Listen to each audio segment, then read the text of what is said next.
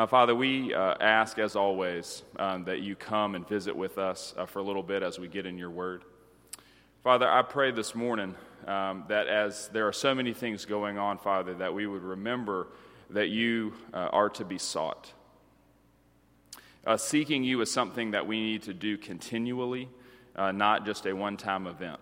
And so, Father, I pray that you would open our hearts to what that would look like, both for the believer and for the non believer. And so, Father, I ask that you would speak, and Lord, that we would um, be open to what you have to say to us. And we pray these things in Christ's name. Amen. Um, as we have been kind of moving along uh, in our uh, series this, um, this semester called Practicing Christianity, the idea again is kind of to revisit um, kind of the basics of our faith. And so, as we've been kind of tracking down the list um, over here, we are on uh, seeking God this week. And so, the scripture that we have um, is Matthew 6:33. Hopefully, it's one that you are really familiar with. Um, if you like having a scripture to memorize, that would be one that I would highly recommend. Um, but uh, a lot of what I'm going to say uh, this morning, or you'll see some quotes from um, from Tozer. Um, some of you guys are familiar with him. Uh, there's a book that I, uh, I don't know if I, it might be better if I just like read the second chapter out of this book the whole time to you, and you'd be like, "Yes, that was so good," you know. But um, up here on the table, um, there's a book by A.W. Tozer called Pursuing God, um, and a good bit of you have that. If you do not have it and are interested after um, about what I'm speaking about this morning, I'd highly recommend you grab them. They're, they're completely free and then read it cover to cover, and then read it again, and then read it again. Um, it's a really good book for those of you that have read it. Um, so if you have, you're like, wait, I have that. I haven't read it yet. Please read it. and if you don't, um, I highly recommend. Um, I highly recommend that book. So it's back there uh, for you. So um, this morning we were talking about uh, seeking God, and so the question I want to start off with uh, for with you is, what are you seeking? And so often, this is probably not a question that we ask uh, too much. You're like, what do you mean I, I have God? Well, I, don't, I found him. I don't necessarily need to continue seek him any longer. We're going to look at biblically what, uh, if that's correct or not. And so, but the question I do want you to wrestle with a little bit is what are you seeking? Particularly on a da- daily basis, what are you seeking? Uh, sometimes it is uh, things that we don't put much thought into, but sometimes we do. And so I just want to give you a list of some things that I think uh, that people uh, search for. And so maybe these are some things that resonate with you about things that you have sought for, uh, sought in the past, or are seeking now.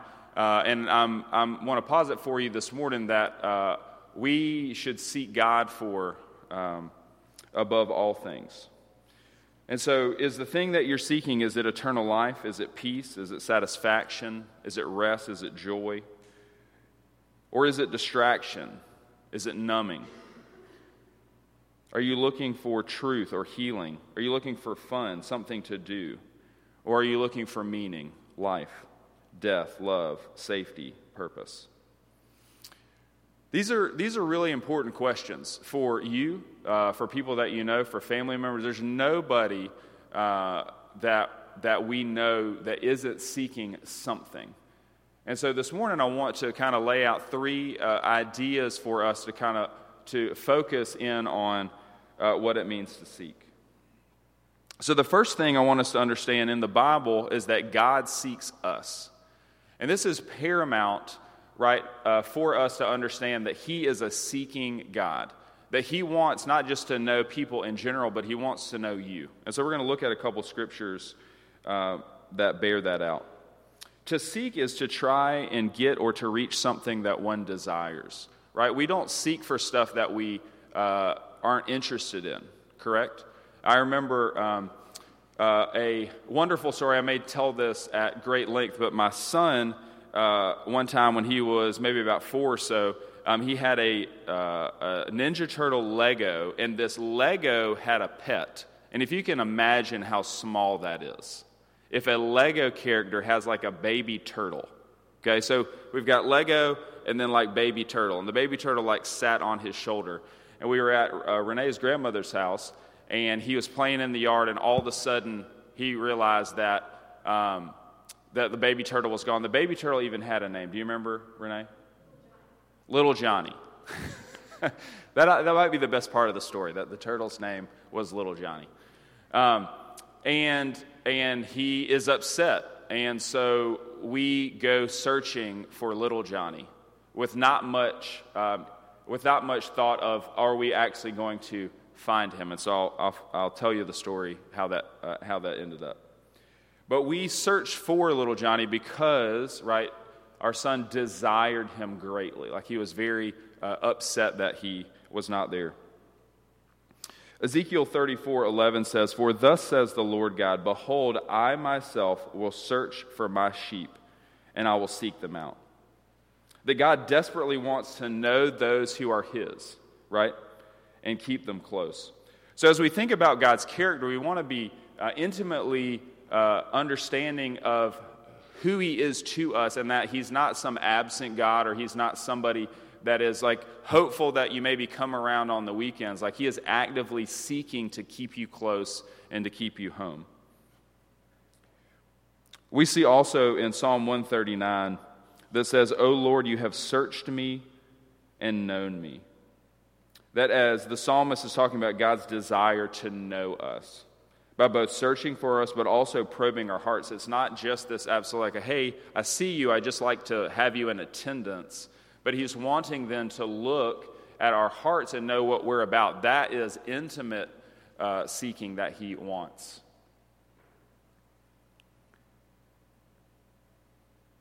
We also see that, that often we think that God doesn't want us when we are dealing with sin. Genesis uh, 3 9 says basically the opposite of this. If we're familiar with the uh, creation narrative and also the fall narrative, that the, the man and his woman have sinned and God goes searching for them. He says, Where are you? Right? He's not, he's not saying, Hey, uh, something went off. Uh, y'all did something bad. Run away from me when I come home. Right? He comes home looking for them. They are the ones that have hidden themselves.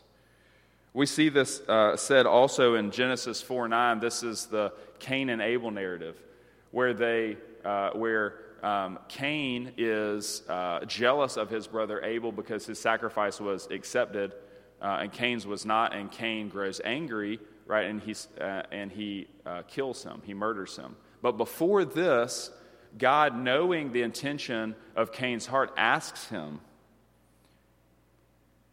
uh, this isn't the verse, but ask him previous to this um, uh, about you know why he uh, like why he's upset that the brothers um, that the brothers' sacrifice is accepted, and he he warns him. He says, "Cain, sin is crouching at your door." And even here, as he uh, when he kills him, he then is seeking after him.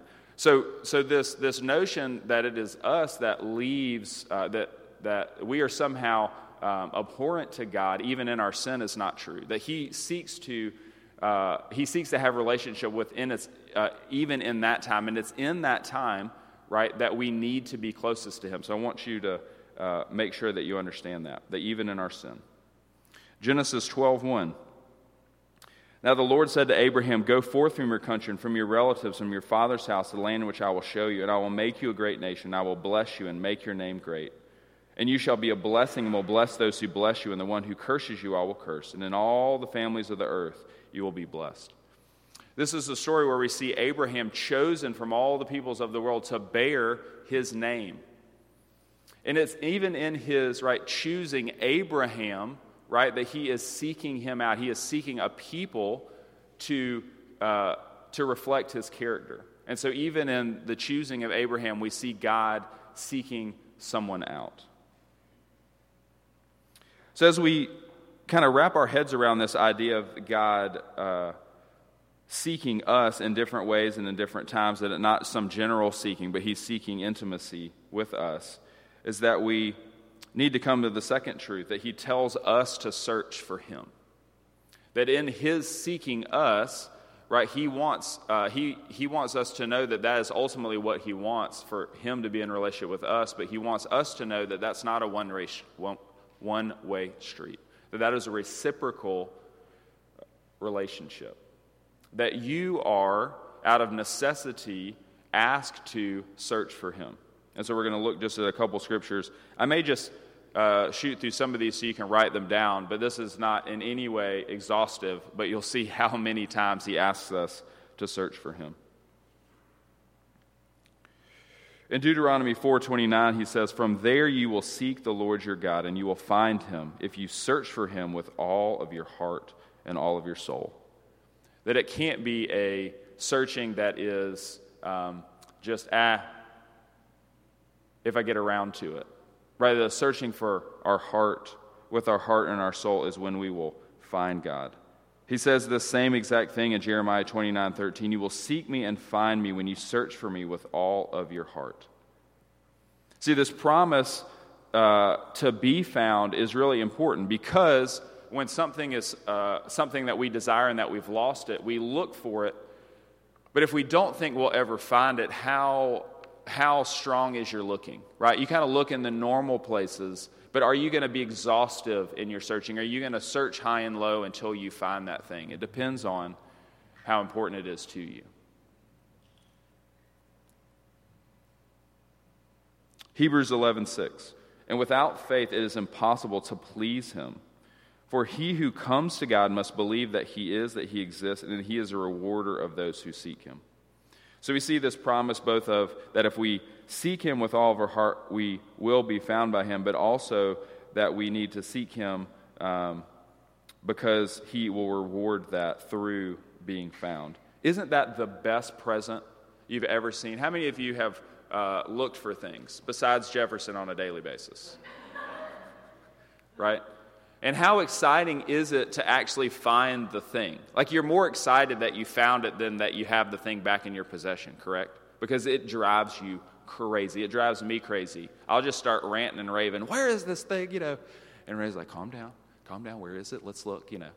Um, but but I, I think so often we don't think about God in this way, right? That we are supposed to seek with Him with the same vigor.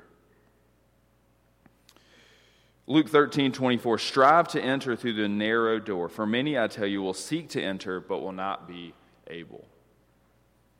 That in our seeking, that we need to seek the proper thing. Not just generally seeking for truth, but seeking the truth, seeking the living God, seeking Jesus Christ.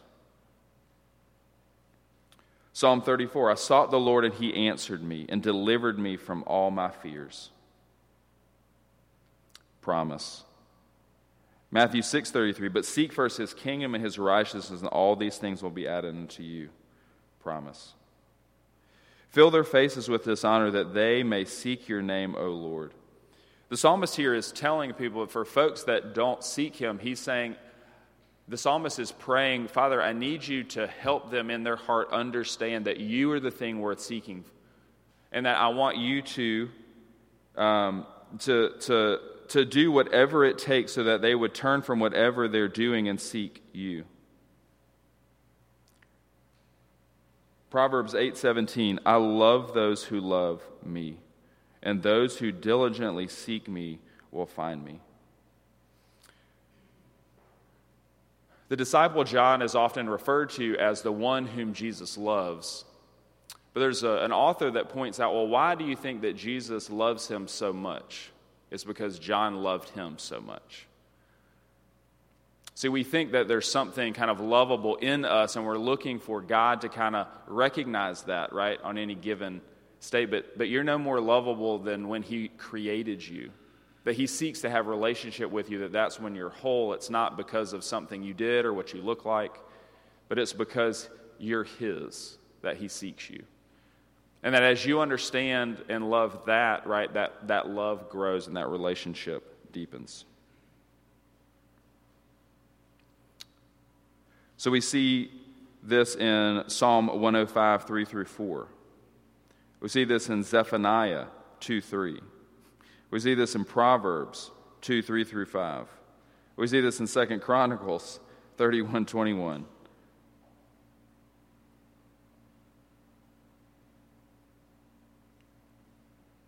See, over and over and over again, that this is not just some random occurrence, that over and over and over, God cries out to his people to remind them that he is to be sought. And that as we seek him, he will be found. And as he is found, we will be in right relationship with him. that we will be as we are supposed to be. In Psalm 14, 2, the psalmist says, The Lord has looked down from heaven upon the sons of men to see if there are any who understand, who seek after him. That he's longing to see and find seekers.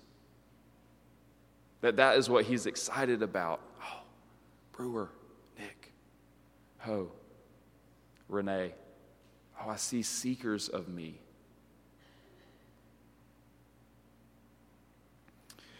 Jonathan Edwards shares the seeking of the kingdom of God as the chief business of the Christian life. What do we think, maybe even prior to the series, uh, what is in our head about what the Christian life is? That's kind of the idea, right, for us to be, be reminded that to, to, the God's life in, includes engaging in His Word. It includes obeying God and denying self. It includes serving God and others. It includes sharing the gospel and exercising faith. See, it's not one of those things that makes me a Christian, it's, all, it's learning to do all of those things.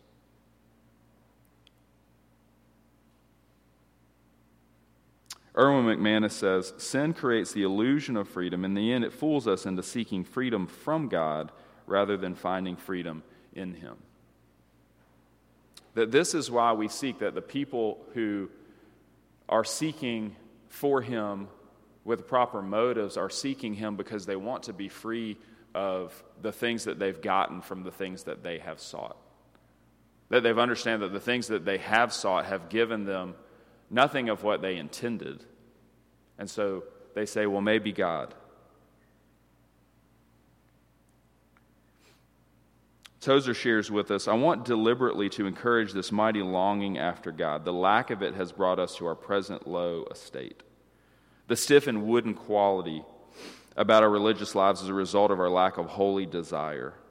Complacency is a deadly foe of all spiritual growth. Acute desire must be present, or there will be no manifestation of Christ to his people. He waits to be wanted. Too bad that many, with many of us, he waits so long, so very long in vain.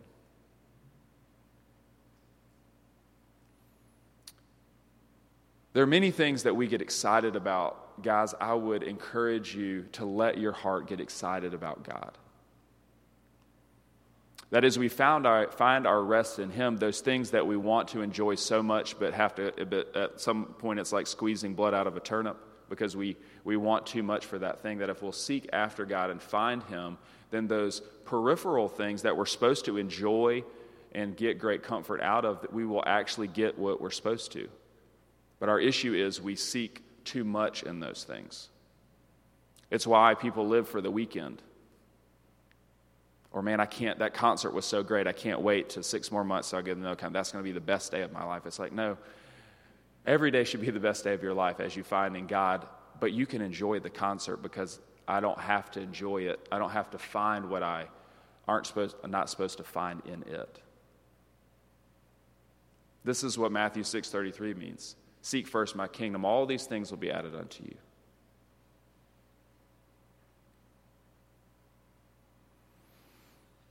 Augustine says, Father, I am seeking.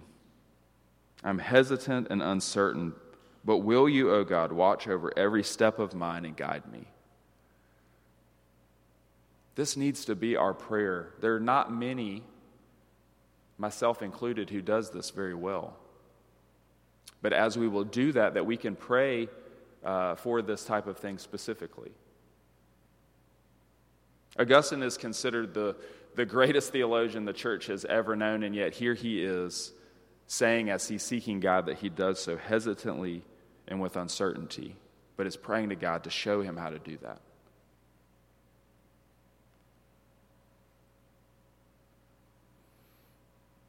And finally, Richard Baxter says, You shall find this to be God's usual course, not to give his children the taste of his delight till they begin to sweat in seeking after them.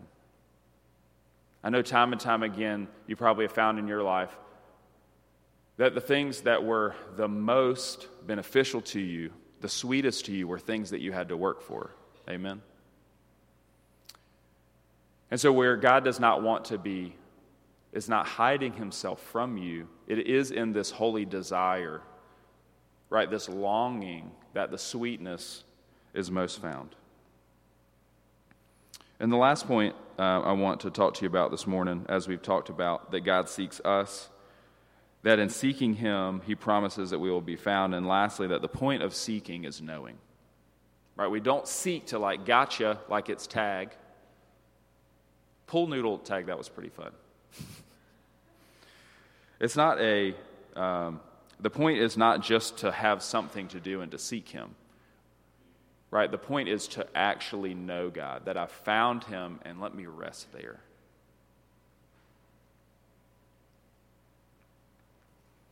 I want to turn your attention, if you, uh, if you have your Bibles, turn to Philippians 3.10. And there's two verses we'll look at. Uh, and I think this well encapsulates this idea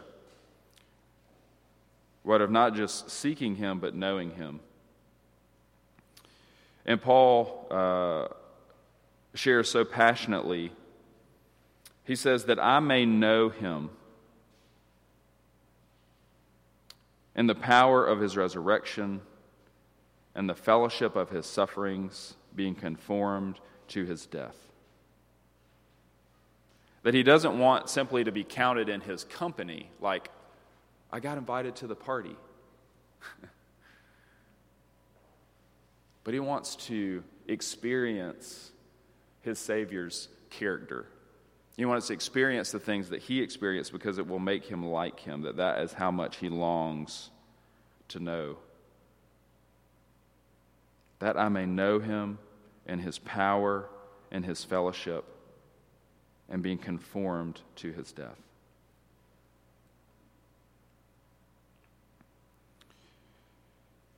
Again, Tozer goes on How tragic that we in this dark day have had our seeking done for us by our teachers.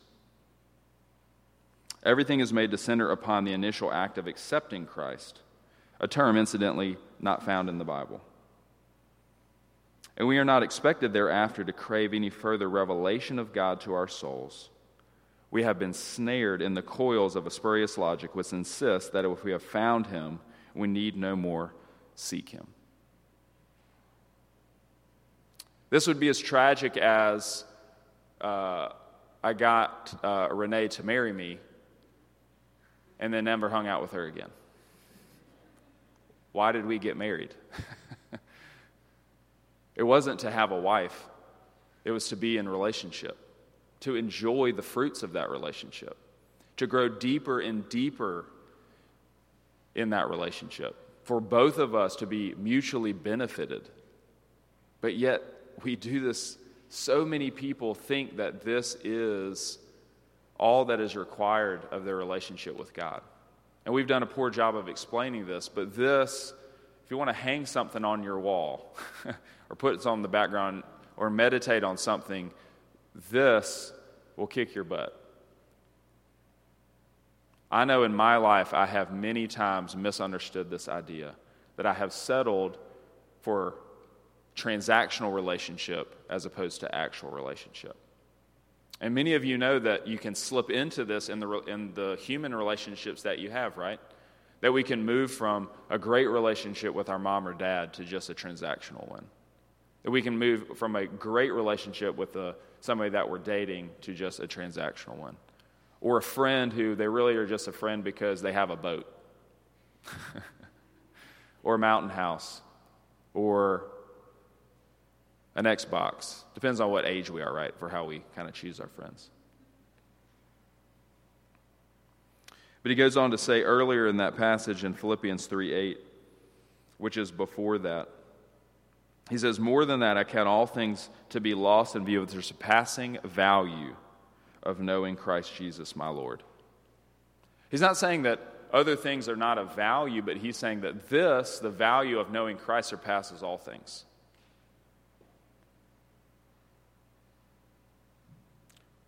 He is the one for whom I have suffered the loss of all things and count them as poop, so that I may gain Christ. I don't count them as trash. He says, I count them as excrement, as doo doo. They are, in comparison to how much I uh, I find value in Christ, all other things are like that to me. They stink.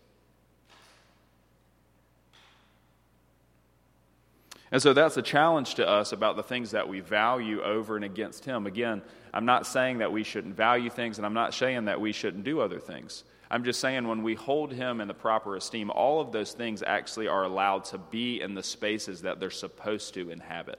We're supposed to enjoy concerts and football games, uh, get togethers, uh, playing sports, hanging out. But those are not the things that we should seek after. Those are the good gifts that He gives us when we find our rest in Him.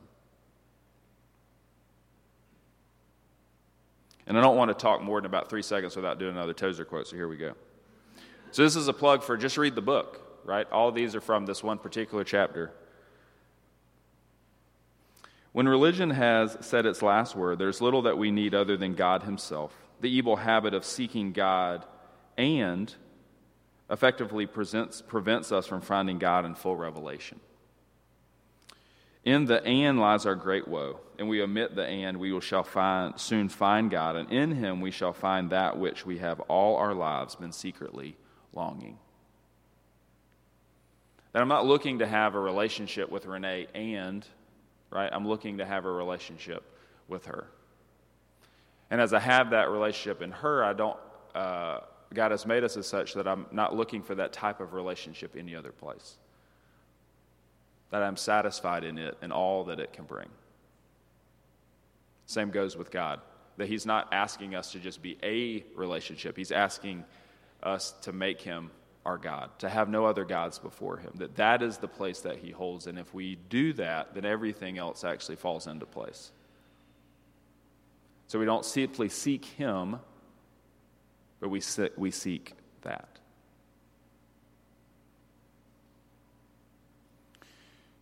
He goes on to say, For it is not mere words that nourish the soul, but God Himself. And unless and until hearers find God in personal experience, they are not the better for having heard the truth. That the point of us coming together and hearing the word each Sunday, both in here and in main service, is not to like that the words are some magic concoction that make us feel better, but that the words I'm speaking are I'm talking to you about God. That as I speak to you, that you're not turned into, wow, Rob talks a long time, or I wish he talked better, or maybe he talks okay. But that as I leave here, that I'm mesmerized by the character and the majesty and the love of God that His truth and His word should lead us back to Him. Not enjoy the talking about Him, that as I talk about Renee, you should get excited about knowing her, not listening to what she's about. Does that make sense? The Bible is then in not an end in itself, but a means to bring men to an intimate and satisfying knowledge of God, that they may enter into Him, they may delight in His presence, may taste and know the inner sweetness of the very God himself in the core and center of their hearts.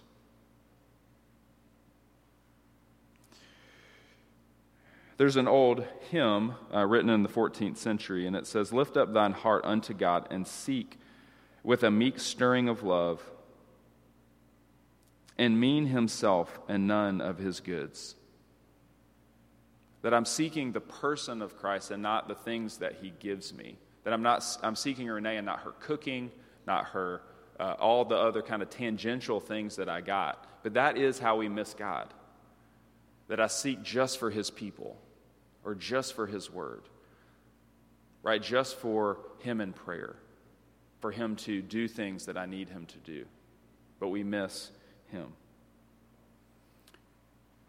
And there to look the loath to think on not by myself, so that not work in thy wit nor in thy will, but only himself.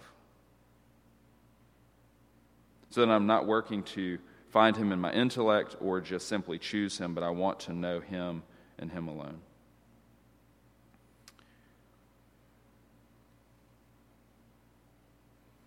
I want to end with um, us looking at Matthew 6:33 uh, for just a minute.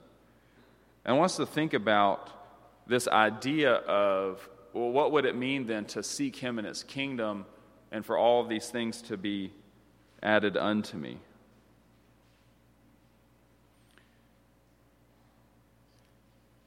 See, I think many of us could characterize our lives by what we're anxious about at that point, right? As we come up to one another anytime we see each other, we ask, hey, how's it going? And our kind of default is I can tell you, like, if there's something really going in the forefront of my mind, but generally, and I, uh, and I am included in this, I'm not absent from it, that I basically kind of share with you what has kind of filled my anxious days. How's it going? Well, I've got a test, and this is happening, and that's happening, and this is happening. I don't say that to poo poo uh, kind of our lack of communication with each other. I just want to kind of bring to the forefront kind of what's most on our minds, right? What we have going on and what we are worried about. And so God is, is asking us not to worry, right? Not to be unduly concerned with things that we uh, can't really test the outcome of. But I want to kind of differentiate between worry and concern. Because concern, right, are things that uh, generally inhabit things that we are are important to us, that there are things worth being concerned about, right? Making sure that we are responsible for them. And so, what's the difference between concern or worry? Why does he ask us, right, to be anxious for nothing, but in everything through prayer and petition, make our requests known before God? That he wants us to know that what the relationship is supposed to be as you seek me and find me, as you make me your God, and I am then his person, if he sits in that seat, right, then the, then the very notion of being anxious or overly worried, right, about uh, uh, basically it's, it's fretting about things that I can't control because we can control studying, right? We can control, like, I need to rectify the situation with the relationship. It's like, well, you can talk to them. but what we worry about is, well, what if it doesn't go well? Well, what if I study and I still fail? What if I tell the person, what if I knock over water and it goes everywhere? Right? It's, it's okay. Uh, we'll, we'll, finish up here. I'll get, I'll get it. Right? It's this constant game of what if. But that's what God wants to be in your life. He wants to take care of the biggest what if. That's who He created you to be so that you don't have this giant what if. That if you'll insert God in that space, oh, well, what if this, but there's God? Well, what if? If you'll erase the what if and put God, it will help you understand what he's talking about here in Romans 6:33. That if you'll seek and long for my kingdom, if you'll put me in the place right? You don't have that what if. There are things that can happen, but I'm still here to help you deal with them. That is what I want to be for you. So, our issue then is letting Him hold that space, moving past the what if and inserting God there. And this promise is the greatest promise of all that all the things that we spend time worrying about, he says he will give us. Think about all the things that you worry about. Think about all the things that we chase after. Think about how much trouble we have even accepting the things that we get. So, my encouragement to you through all the Tozer quotes and scripture that we've looked at this morning that if you'll just start here and meditating on this, asking God to open your mind to what it would look like for you, not like Tripp wondering what it would look like for Nick to do it, but for Tripp to think about what it would look like for Tripp to do it in his life. To say, what would it look like for Tripp? As I'm asking, what would it look like for Rob to seek first his kingdom? And for me to, to, to, to really take the promise that then all other things would be added unto me. Let's pray. Father, we. Um, are expectant when we seek after you, Father.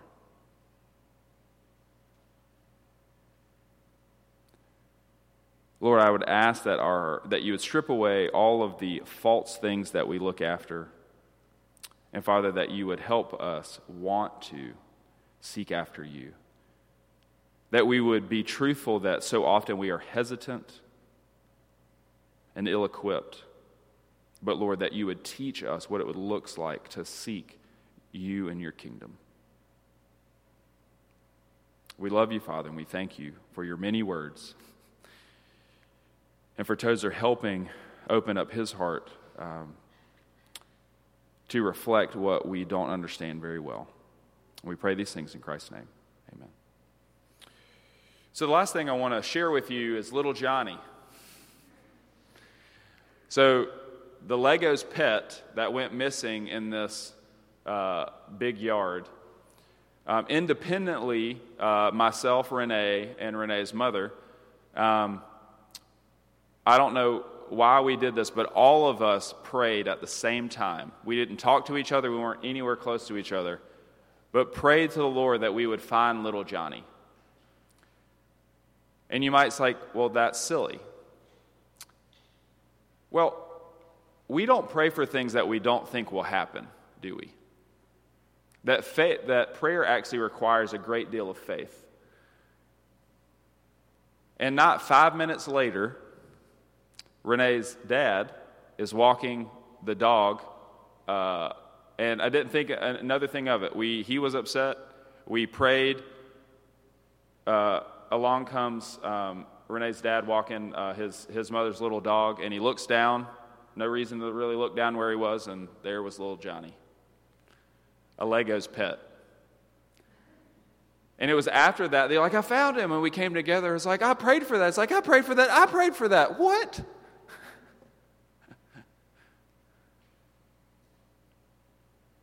That we each realize, even in the little things, right? I can't tell you anything that has, that has brought me more like experiential joy because God can easily not care about this little thing, but I cared about it. And I sought Him, and His promise was manifest. That's how much He cares about us. I've actually, when I've told that story, I brought little Johnny before, and you're like, whoa, how did you see that thing? It was brown. it was like a booger with a head. Anyway, I hope that's encouraging to you. Um,